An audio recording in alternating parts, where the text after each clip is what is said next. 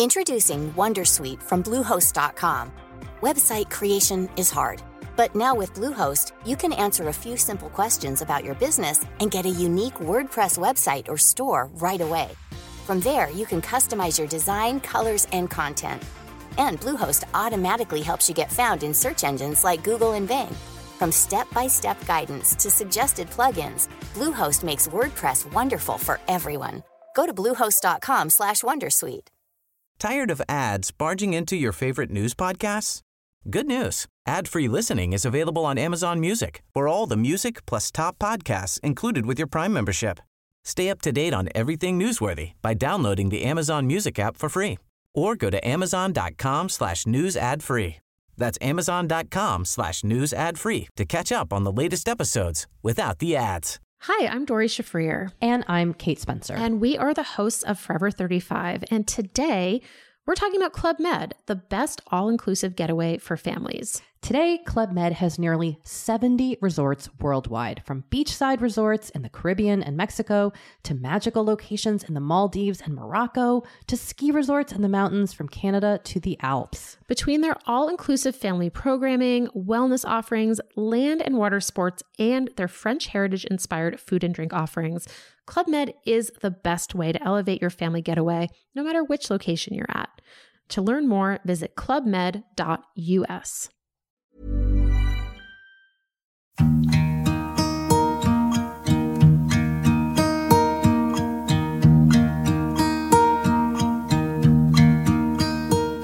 Should old acquaintance be forgot and never brought to mind?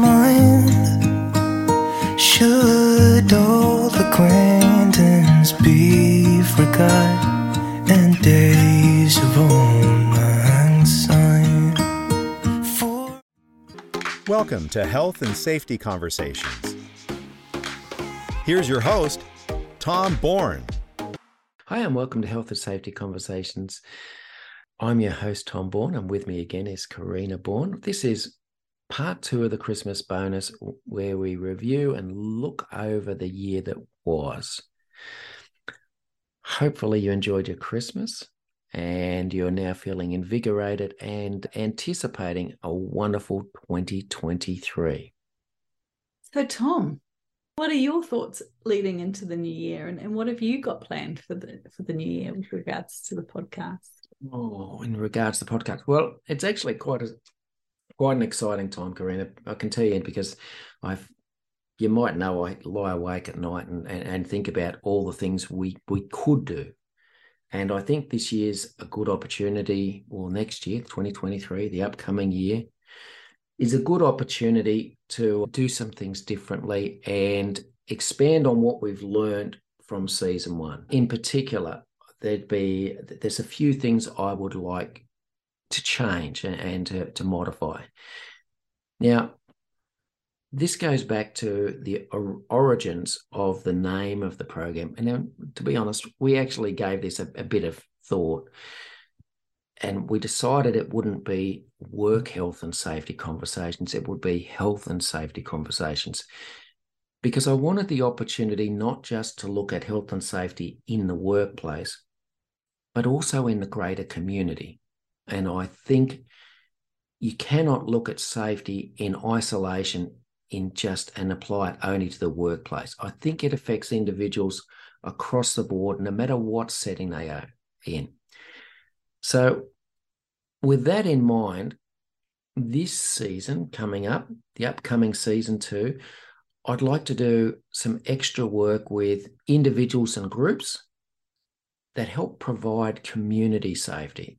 So, this this could be with special groups like groups that look after child safety, groups that look after safety in the home. I also think I'd like to actually talk to people in a few other industries which don't get a lot of space in the health and safety sphere, things like childcare, aged care, more about from people working in the front lines, factory workers, but I'd also like to spend some time speaking to CEOs, senior management to get their perspective on safety. Quite often, we we all we look at is the worker's point of view, and I think we've got to start to look at safety covering the whole gamut, a more holistic approach to safety. I'd like to introduce for season two the opportunity for people who want to talk about safety and come on the program, but for whatever reasons do not want to be identified on the program.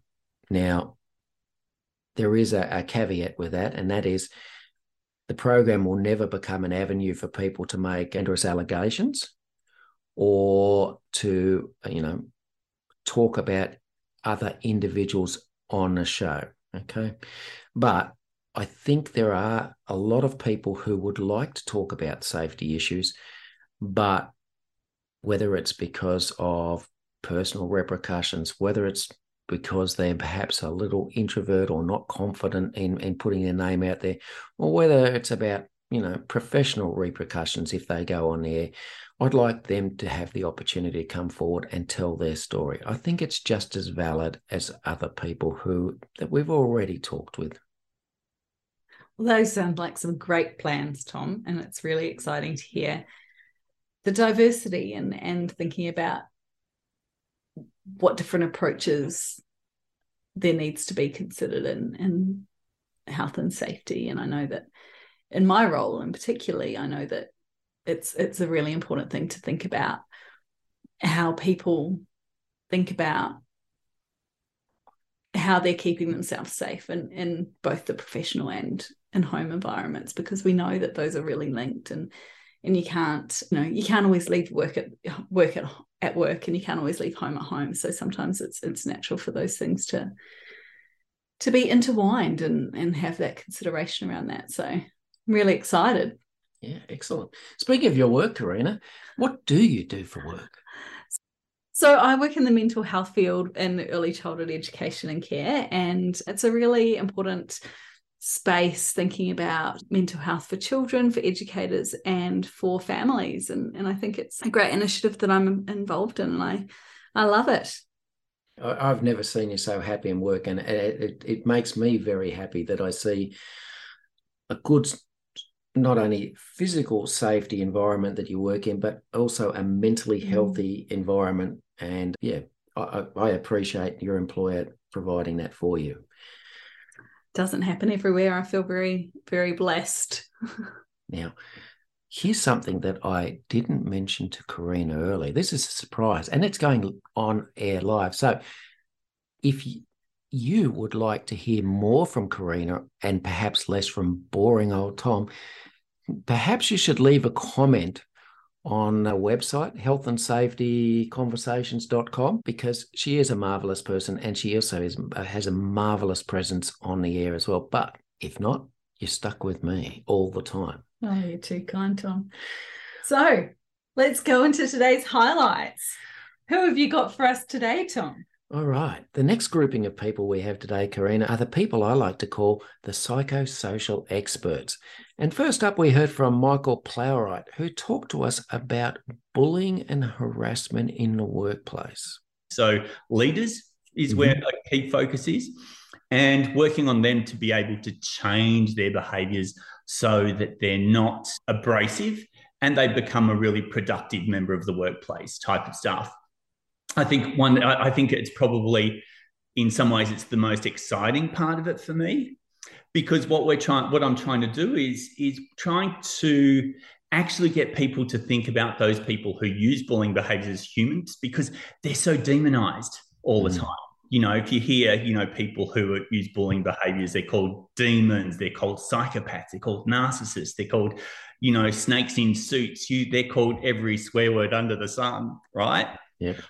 But at the end of the day, these people are human. And with some work, many of them can change their behaviors.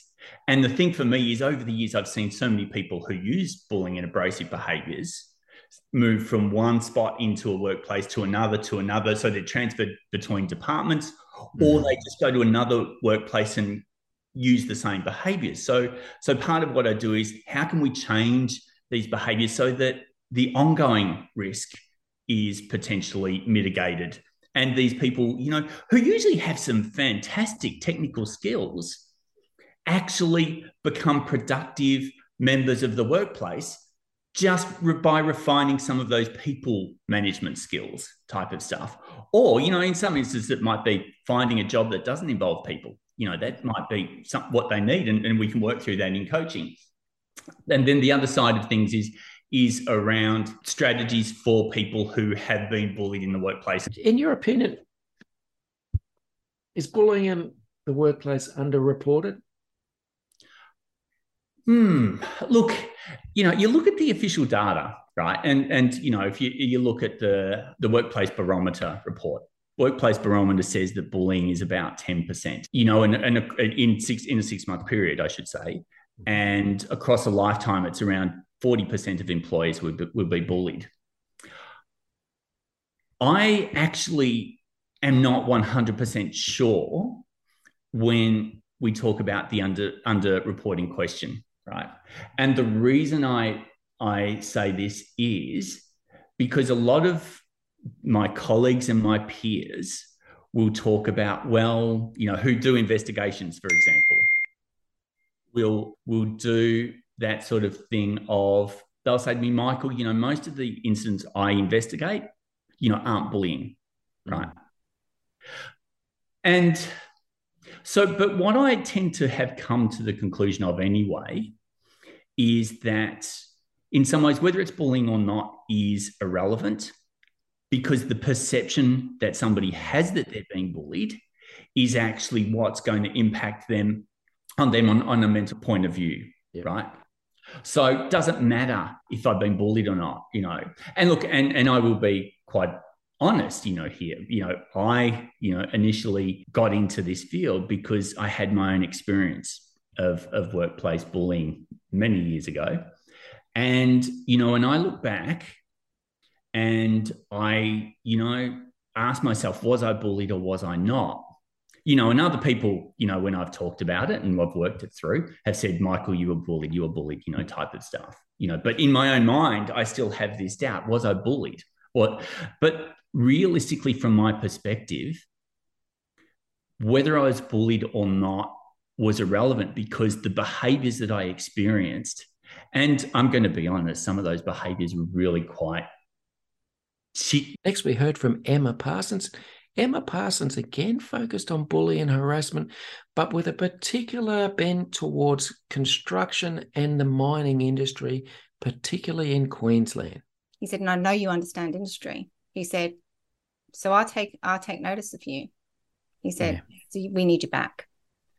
And it was a really pinnacle moment for me because I did some Facebook ads just to see whether the guys were listening, whether they wanted to know, you know. Mm-hmm. So, and I tell you what, the the retention rate on the videos that I put out as testers far superseded anything i'd put out for women. It was like the men were crying for help. Yep. And it was like, okay, me being either all in or all out, I was all in. cool. Cool. So I then started focusing on on guys and then realizing that, you know, that they wasn't at the stage of of seeking for coaching. Like we're talking about tradies here, the guy, you know, boiler makers, carpenters, electricians, you know, they wasn't ready for it. So it's like, well, how can I get to them? Mm-hmm. So then I started looking at doing leadership training, coaching, communications, all of that stuff with the leaders to filter push down. And I started realizing very quickly that people were very happy of trying to solve a problem that they had, but they were solving the symptoms, not mm. the problem, not the cause. And I was doing all these leadership training courses and I love facilitating. But for me, it's like, how am I making a difference here? How do I know that this is actually what you need? You know, mm-hmm. are we just how how big's this band-aid going to get before we actually understand what the root cause of, of all this is? So then I started looking on and coming from construction, we're we're used to KPIs. KPIs are everywhere. So then I started looking into okay, so how can I make this measurable? How can I find something and do something that's actually going to mean something in mental health? Because at the moment, there is no way that we can measure mental health. Yep. There's well being, there's mm-hmm. are you feeling stressed? Yes or no? what's that going to do how how do you know whether it's a temporary stress a good stress a bad stress how long it's go- going on for so i started scrolling through the legislation. And because there was nothing out there to educate any anything around psychosocial hazards psychosocial risks there was the word one word in the legislation which says that it is that health means physical and psychosocial. Mm-hmm. but everyone still talks about physical. Okay and then when you have a look and then i was like i started digging and digging and the more I was talking to, to clients and people, it was it was becoming really clear to me that no one really understood what that actually meant or how to manage it. Finally, in that grouping, we heard from Nicole Turnbull, who talked about Neon Shed and her work to tackle and help workplaces reduce the impacts of sexual harassment in the workplace. So, Neon Shed makes tough communications easy and brings light to the dark sides of work. So, I found that there's seven dark sides of work that can bring individuals, teams, organizations, and even industries down. So, they are bullying and sexual harassment, discrimination, mental health stigma, office politics, poor leadership, profit before people, the community, or the environment, and we can't forget the systems and structures that allow it to happen. so I witnessed and experienced all of the dark sides of work in these agencies. And they're responsible for telling employers and workers what to do when it comes to physical and psychological safety. But I found the how was missing. So if you've got a workplace grievance or problem, we're told to talk to, pers- to the person if you can, uh, look at your policy, talk to your manager, or report it to HR. And most of us have tried these things, and sometimes they work, but sometimes they don't. But how do any of these things help, or how are you supposed to do these things? How do you ask the perpetrator to stop? When, when we experience or witness sexual harassment or bullying at work, we go into fight, flight, freeze, and our brains and our bodies literally stop functioning effectively. So, if you're a victim, how do you do that? What do you say? How do you stop it in your team if it happens and you're the manager? We, we're just not given the tools to appropriately manage these things. So, my focus and expertise in Neon Shed is on bullying and sexual harassment. And what I do there is I provide employers, managers, HR, work health and safety, and workers who witness and experience these issues with the how how to prevent and manage these issues, how to eliminate them, and how to repair the harm where they can. I also show witnesses and targets how to take back their power and their right to a safe workplace. So I provide what I call courage continuums. So there's one for allies and there's one for targets, and they're things that people can do or say in the moment or afterwards, depending on their level of confidence at the time. So yeah, it's really those those how tools and delving into the tough communications that people avoid or they sweep under the rug because they're too awkward and uncomfortable and we're just not shown how to do. So mm. yeah, that's Neon Shed. So if you have a look in your industry association or the employer group, a lot of them do, you know, the, the general statistics. The Australian Human Rights Commission, they also do a survey every five or six years. And in 2012, one in five people had experienced sexual harassment at work. But in 2018, it went to one in three. So, and if you look on LinkedIn any other day, you can see something else coming out in the yeah. media or an association saying that this is what they're going to do to, to fight that and stop that. But just one of the examples in the Australian Human Rights Commission survey is 81% of people in the telco and media industry have been sexually harassed in the five years leading up to 2018. So if you're in a team of 10, less than two of you will not be sexually harassed. That's that's appalling. It is. it is. And it's it's sexual jokes, it's innuendo, it's part of our the Australian culture. It's part of some you know male dominated industries they have been male dominated for such a long time so things that have been considered okay in the past are not okay now so you know with the times up me too movement there's been a lot of exposure, a lot of awareness of things that are happening that are normally swept under the rug. So uh, yeah, I, I you know think you were talking about the issue that happened in Parliament House. It's it's it's happening, and unfortunately, it's not just the jokes. It's not just you know the the comments, the the the images, the pictures, which are all horrific in themselves. It is also looking at sexual assault. It's it's rape. It's it's horrific. So if you don't know if it's happening in your workplace or not, you need to ask. And often people know the issues. If you go into any organization and say, hey, who sexually harasses here or who's the bully? You mm-hmm. often get a pretty clear picture. So it'd have to take someone, you know, not in the office or not listening or not hearing what's going on in their organization to not know. But yeah, it, it's really important, especially when it comes to sexual harassment. It's really important to know because if you don't do something about it, you need to be proactive and prevent these things now as part of legislation. But if you don't do something about it and someone reports it to you, you're actually liable for not only the actions of the perpetrator, but the harm caused as well. So, Karina, as the long suffering wife of a podcast, I don't suffer at all, Tom. what's the best thing that you think has come out of season one of Health and Safety Conversations? I think it has to be the amazing conversations you've had and and how how much I've learned from the conversations and listening to the conversations. It's been really fantastic and uh, you can only choose one unfortunately. The the one negative thing you've you've you've found with putting up with someone who podcasts? Probably the getting up at 4.30 in the morning to record being on WA time. Sometimes it's a little tricky to to fit the the recording of the podcast and so you know you getting up at 4.30 in the morning is um sometimes a bit rough, but it's well worth it, I think, to get the quality of the conversations and things. What about you, Tom? What's been your biggest highlight? Yes, highlight having an opportunity to speak to great minds and great people. And I'll be perfectly honest, if it wasn't for the podcast, I probably in my life would never have had an opportunity to speak to some absolutely amazing people. And so I feel completely blessed that the podcast has given me that that opportunity and has helped me grow and learn from some some of the ideas that the people have had. So that's been a real positive. What about a challenge? Has there been a challenge that you faced through developing the podcast that has yeah time time I when I first Tom. when I when I first started this, I read I was reading something about podcasts and it said you can do this with 20 minutes a week. And I went, 20 minutes a week? I can give up that.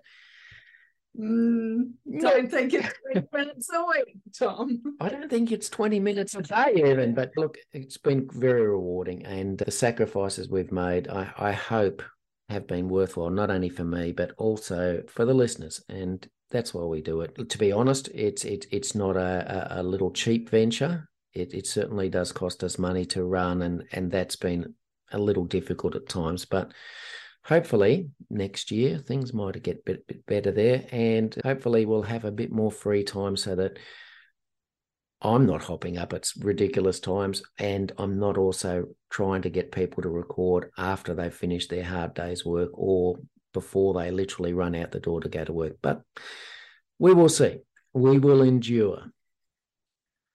All right, who's up next, Tom?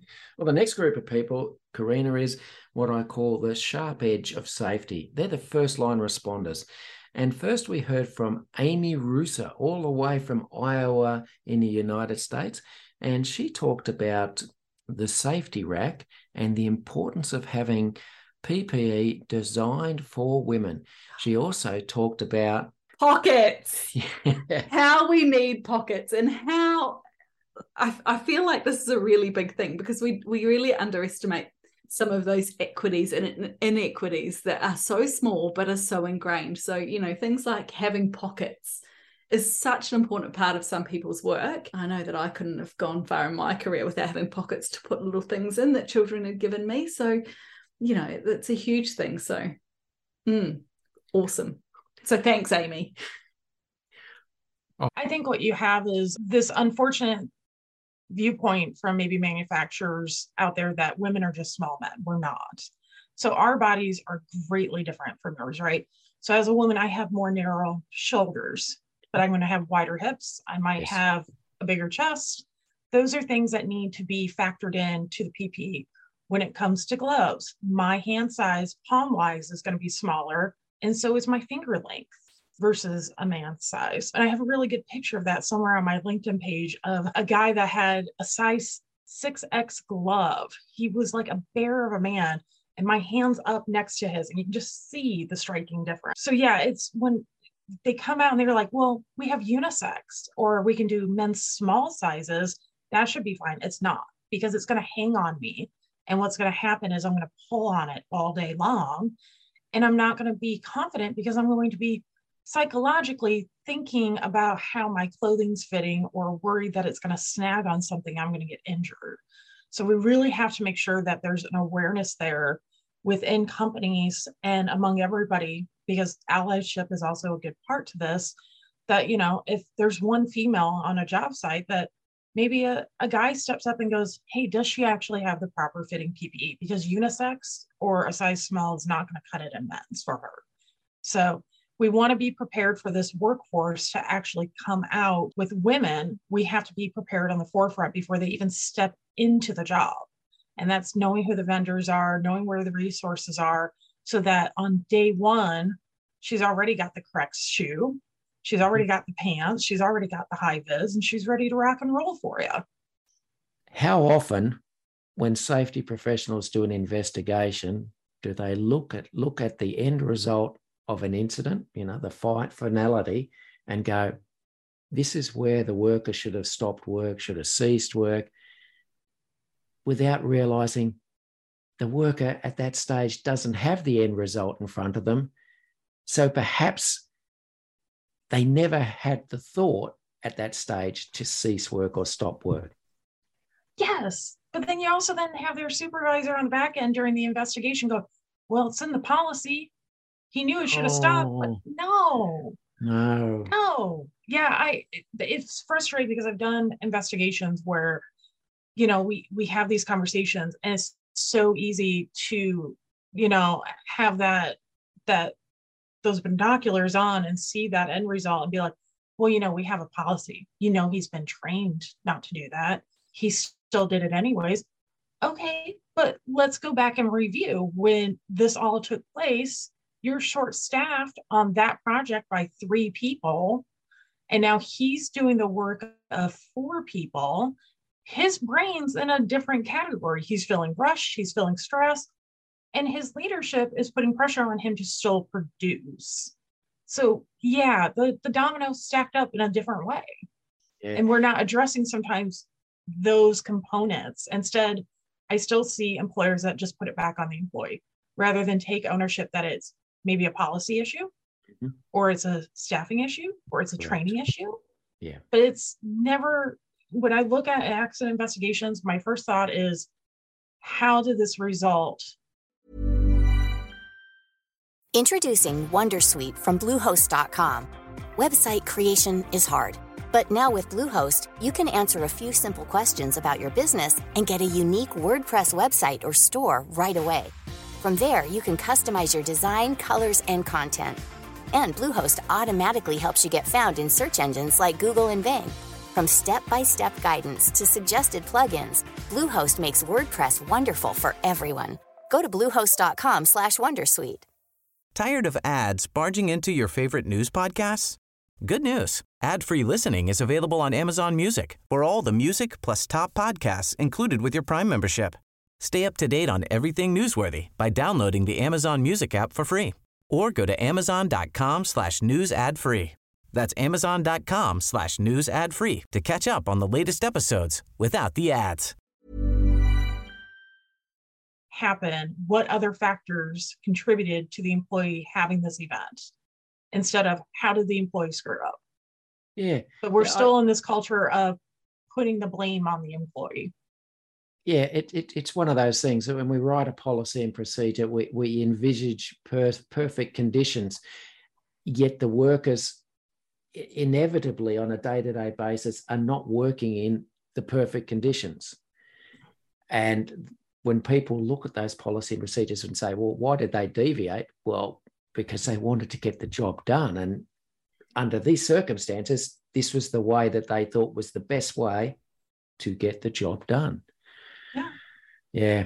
It, it, it annoys me. All right. It- yeah, it's it anno- I think it annoys every safety person out there because Yeah. we know in the in our brains we're seeing it from that viewpoint. We all have discussions when we go to conferences, but we can't get the buy-in sometimes from the leadership team to understand that. You know. Yeah, yeah, I understand that. All right, I'm going to ask you one more thing. Root cause. There's a whole science about root cause analysis. Oh my God, I wish we could just ban that word or those two words, root cause, because Yeah. it Oh, seems to be so ingrained in the safety system, yet, and, and it goes on to management who have this much knowledge. And all we do is get, what's the one reason this happened? And it's just like, despite the term is root cause, there is, it's not going to ever be one singular cause to an incident you. or accident. And I just, It's going to be a contributing factor.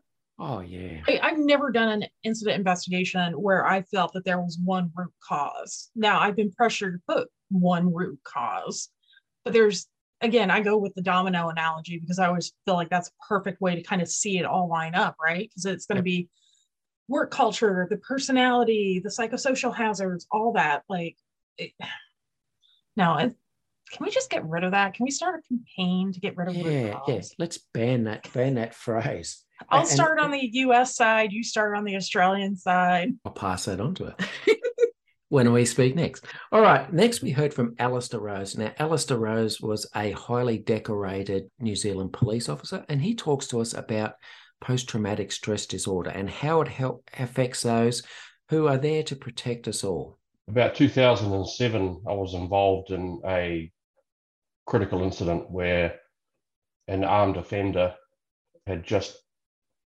murdered a person in the hills above Wellington. He had shot a whole lot of other people with his shotgun, beaten some people up, and he was on a rampage.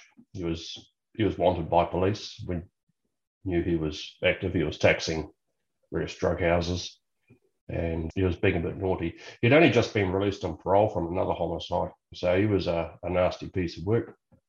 He was a big man. I mean, I'm six foot three. He was a big guy. Anyway, confronted him. We ended up, he pointed a, a firearm at me, pulled the trigger, and it failed to fire. And that's, I would say that's probably a defining moment in my life. You know, I would say that that was probably the most scared I've ever been. It was absolutely terrifying. And we ended up shooting him, blowing out his femoral artery in one of his legs. And man, he bled like a stuck pig. And good job too. Took him down. We arrested him. And because I've been a paramedic, I managed to save his life and stem the bleeding because he was really bleeding out. And so I did my paramedic thing on him and waited for the ambulance to arrive. And and he was he was whipped away and eventually lost his leg. They chopped it off because it was so badly damaged. Because the the round that you use in the police is called a Hydra-Shok, so it's a hollow point and it's designed not to go all the way through. It's designed to stop halfway through and create, and it creates a lot of damage. So it really knackered his leg, so he lost it. After that, I was I was with another guy when we were confronted by this by this armed offender, and we were decorated with the New Zealand Bravery Star, which is a tier two bravery decoration. It's been seven years since I left police now, and I've calmed down, and that's a good thing. You know, it's it's tiring going through life being on edge like that. You know, constantly looking after over your shoulder, like like all cops do. You know, you're always looking. Geez, has that guy got a warrant? Geez, I bet he needs locking up. And you're looking at cars, you're looking at people, and that's tiring, you know. so no wonder I was so bloody tired. I think I think I, I think it was a, a slow realization that probably this is what I had, PTSD. You know, I was certainly aware that I didn't fit in with society anymore, and that I was becoming increasingly withdrawn and depressed, suicidal. you know, and, and those are all all symptoms of it. And because I've got a health background, you know, I was, and because I've been to a lot of suicides, Yep. you know, I started to recognise that in myself, and went and spoke to my GP about it, and started the process of of getting diagnosed with with PTSD. And the more I sort of opened up to PTSD, and the more that I spoke to people about it, the more that I it was, you know, it's useful to understand this stuff, but you don't want to sort of let it live your life. You've, you've got to carry on with life, and otherwise you you just become a, a hermit. And I could see myself doing that. You know, I was probably getting a bit agoraphobic. Didn't want to go out. I'm I'm really sensitive to noise. I'm hyper vigilant. Screaming kids annoy the shit out of me.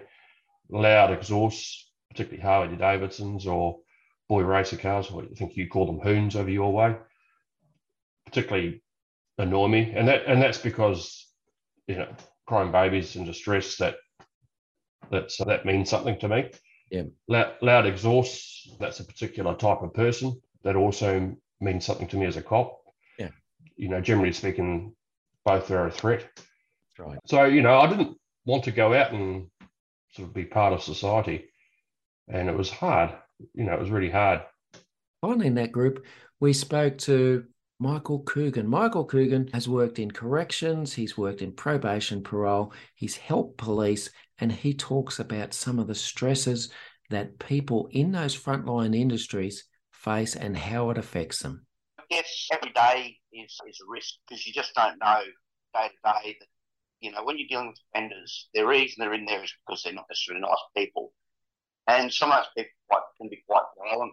They have some mental health issues. And so the, the threat or the risk or fear of assault is a constant. You know, we can come to work, you know, feeling pretty good and you wake up the offender and he might just, just snap and then you know, I was lucky that I think in 15 years I was only assaulted once. Mm-hmm. So I guess that was, you know, good. But I guess it's just there's a lot of psychological that goes on with it. I think it's because because of that risk, and you know, you know and back in the early days, when there was lots of syringes, and needles in the prison, you're always concerned about getting a needle stick injury. Um, Mm-hmm. uh, from my understanding now, um, that you know it's maybe not as bad, but knowing some of my colleagues, and I, I've had a few colleagues that have committed suicide for post-traumatic stress, and a lot of that came down to the work environment, but not just the pressure from working with the offenders, because that was there was also the lapse from the management of the of the in the system, and as I said, you always had that constant worry about something happening, and you know whether you know if you're doing the perimeter of the jail in the early days, you know, there was always concern about escape attempts. And because firearms have been used in a, a couple of escape attempts over the years, that was always a concern. Mm-hmm. But the internal internal side of things, again, because I know from my, my time when I first started, we had the worst of the worst come out of um, the old Boggo Road prison, and they were put from a, a very archaic system into a new system where they had access to knives and everything else. So they were able to make home brews and they get drunk, and you almost guarantee every afternoon shift that there would be, you know, assaults on staff because prisoners would get drunk. But then there was also the, the constant watches, you know, finding offenders who would try to commit suicide by slashing their wrists and things like that. So now I think a lot of people don't realise it, but you know, they don't have effect because even though they're an offender, Mm. if you find someone like that or you've got a dead body, it, you know, some people go, yeah, it's only a, it's only a, a prisoner, who cares? Well, yeah, there's a human side to staff. You know, we're there to make sure people stay alive. As much as we harbour our own opinions about different offenders and uh, what they've done, at the end of the day, our job is to make sure they serve their they serve their sentence and um, you know and they stay alive. And when you encompass that, the the psychological effects, I think, long term, is something that people don't understand or don't see what uh, a correctional officer goes through. And finally, who have we got up next? Finally, we have the group of people that I like to call a specialist. And first of all, we heard from Trix Burgess. Now, Trix could have fitted in a number of groups. She could have fitted in a trainer type group as well, but she's a specialist because she works for Moreton Bay Regional Council and she tells us about some of the hazards and risks employees working for council face. It also seems to be that with the whole psychosocial hazards, and now that's a thing in terms of the law, people are still trying to wrap their head around it. And especially at the management level, on the grounds, you know, as a safety business partner, uh, I already knew this was happening. And it was simply because as a trainer, you have to to maintain your currency so you have to do research now you know the processes that we have in place and especially for you know our library staff they mm. they are getting they get hammered by I mean not physically hammered, but they get abused by people. Our people that are at the weighbridge at the dumps, they get abused. You know, cars will just try and get under the boom gate and all of that sort of stuff. So having the management or the executive leadership team, you know, come on board and say, okay, safety, we need you to work with the HR people so that we can collaborate and start looking at how we are going to, you know, put control measures and how are we going to, to write procedures and processes around psychosocial risk and all of those types of things. It's been quite an interesting journey. Next, we heard from Glenn Cook. Now, Glenn Cook specializes in safety prevention programs, particularly dealing with coming into contact with live overhead wires. Highly decorated, highly recommended. So I've done maybe 300 shock investigations as well. And unfortunately, part of that role was investigating fatalities and, and electrocutions and, um, you know, serious incidents. And basically, never thought that I'd be in safety, right? So, you know, I still remember being involved in this sort of incident I'm going to talk about in a sec about what changed my career. And, you know, the, the safety team approached me and said, you know, I think you should come and, and work with us in safety. I'm like, safety? No one likes the safety guy. No, no thanks.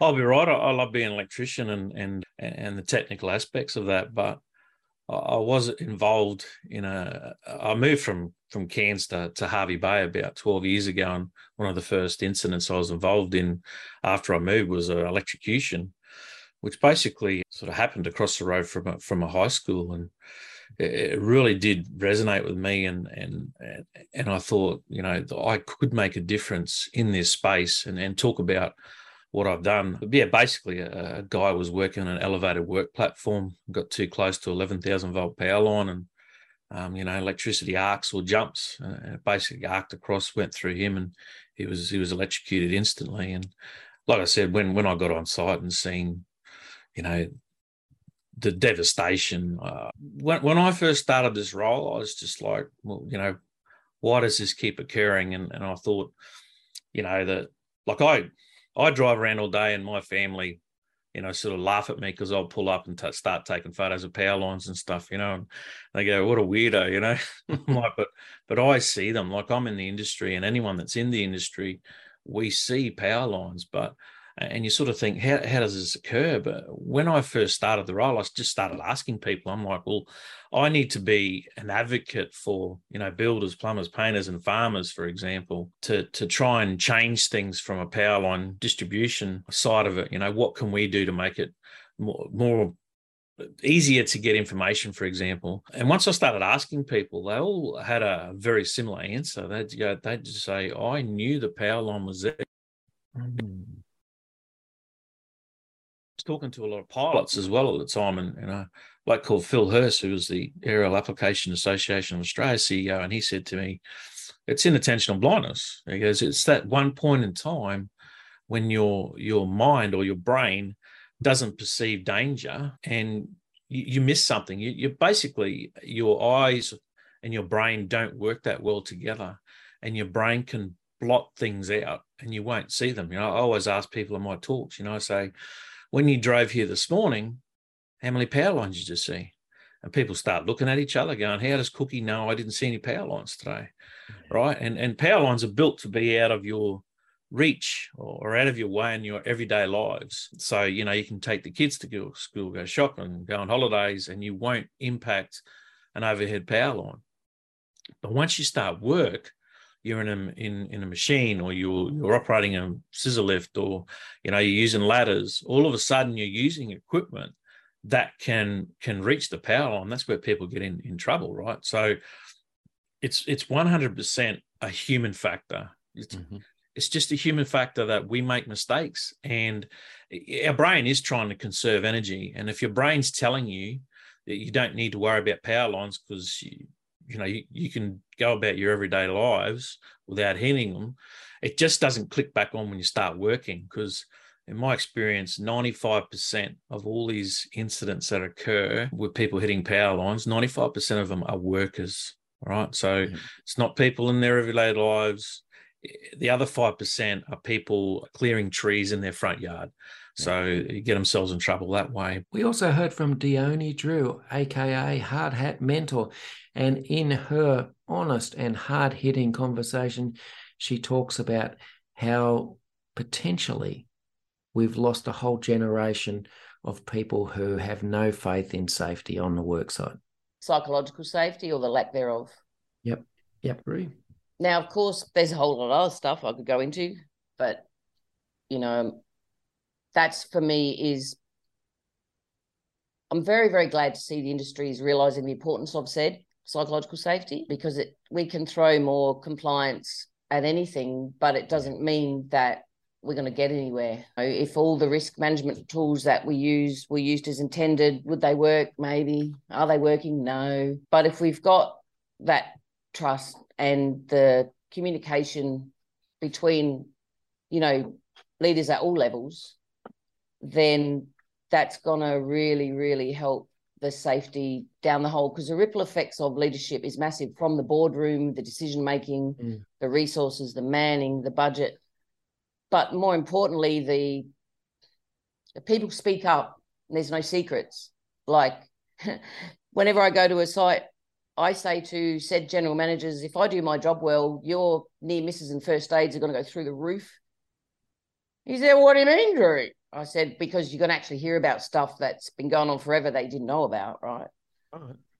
Um, but psychological safety includes the mental health aspect, inclusion, diversity, bullying, harassment, sexual harassment, the whole gambit. It's a big job. It's not going to happen overnight.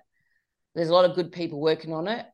Yep. And I just hope some of the companies who are doing things, it's not lip service, they actually mean it. We've lost the workforce. We lost them many, many, many, many years ago. We have taught an entire generation how to tick and flick. We've actually taught an entire generation how to tell us what we want to hear. Not only that, we'll give them awards for it.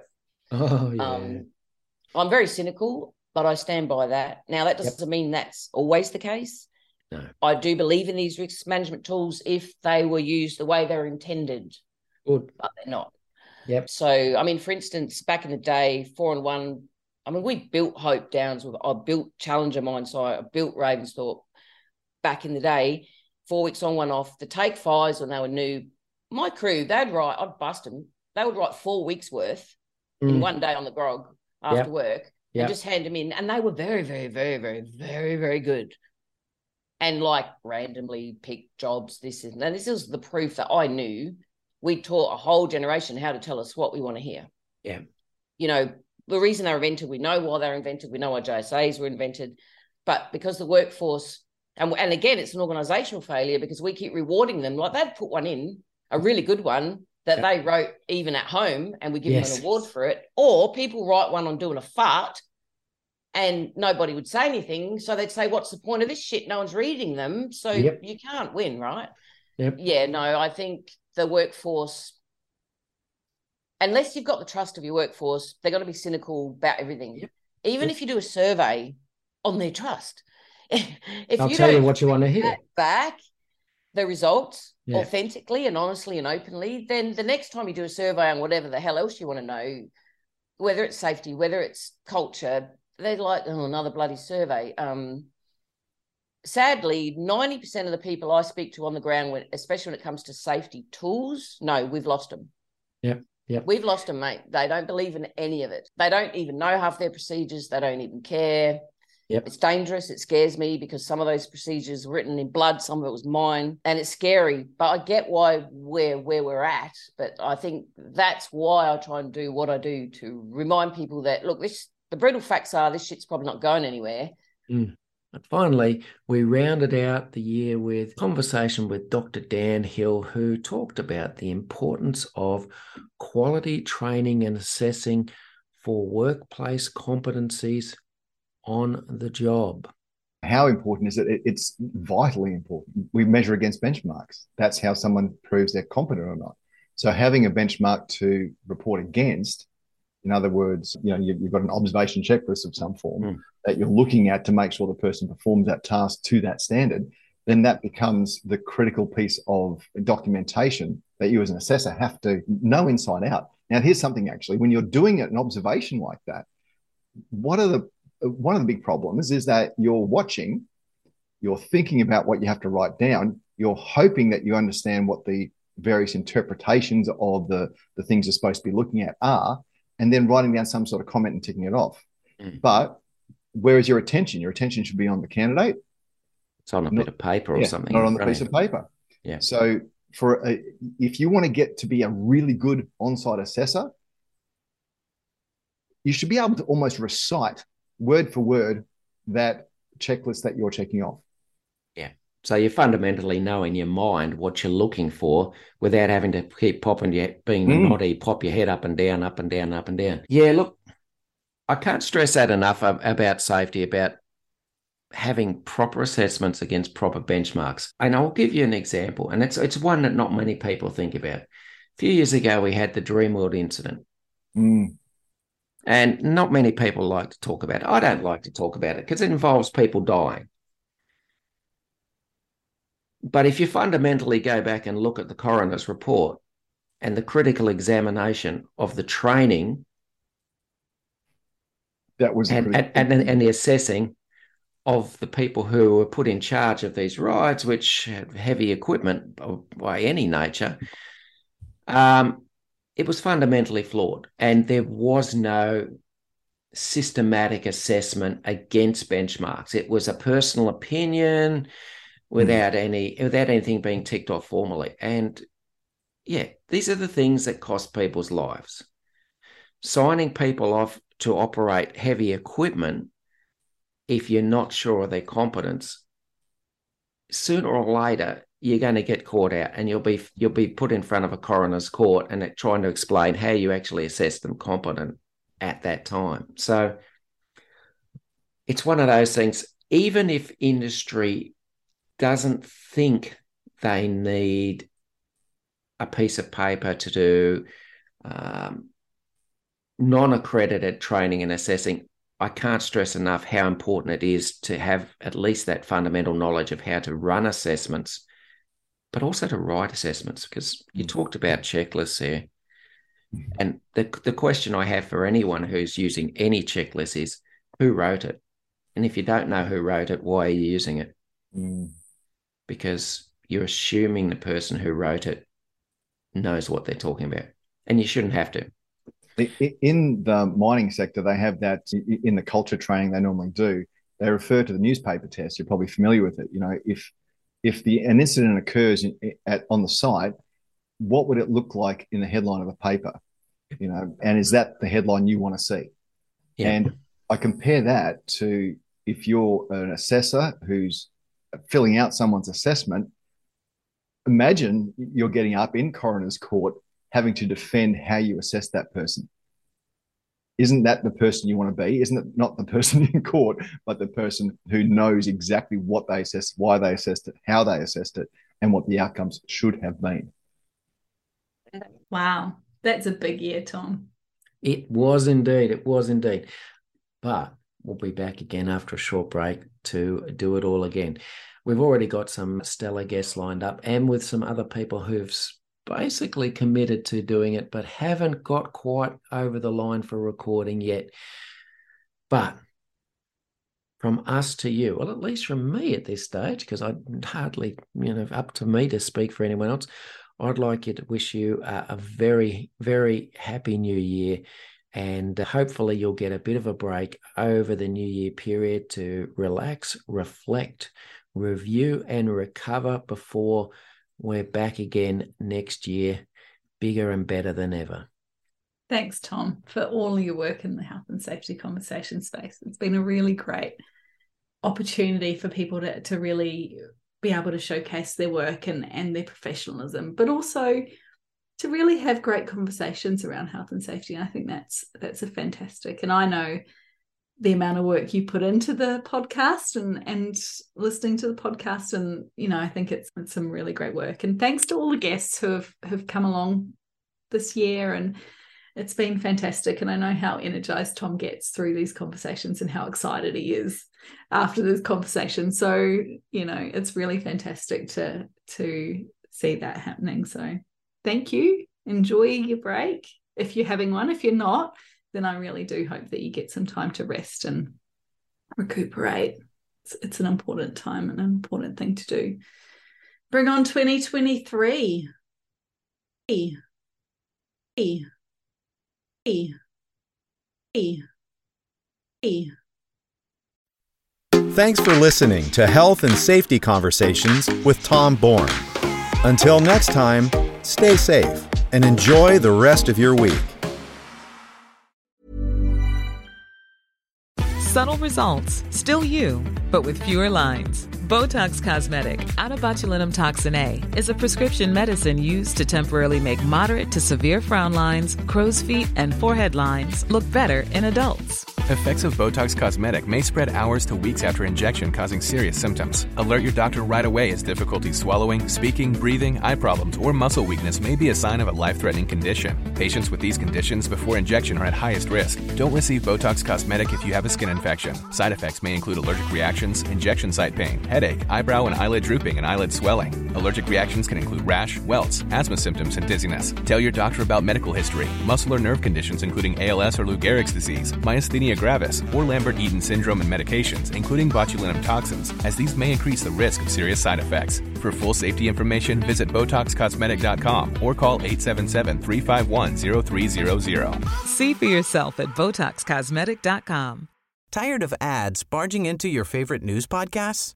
Good news. Ad-free listening is available on Amazon Music for all the music plus top podcasts included with your Prime membership. Stay up to date on everything newsworthy by downloading the Amazon Music app for free or go to amazon.com slash news ad free. That's amazon.com slash news ad free to catch up on the latest episodes without the ads. Hi, I'm Kara Berry, host of Everyone's Business But Mine, and I am an all-inclusive addict. Enter Club Med, the best all-inclusive for you and your family. With resorts worldwide, from their family flagship resort, Club Med Punta Cana, to their only mountain resort in Canada, Club Med Quebec, they have everything you need to relax. With their 20 plus sports activities, wellness programs, you can dine on delicious cuisine and make memories with your family. So book your next getaway with Club Med. Visit clubmed.us or call 1 800 Club Med or your travel advisor.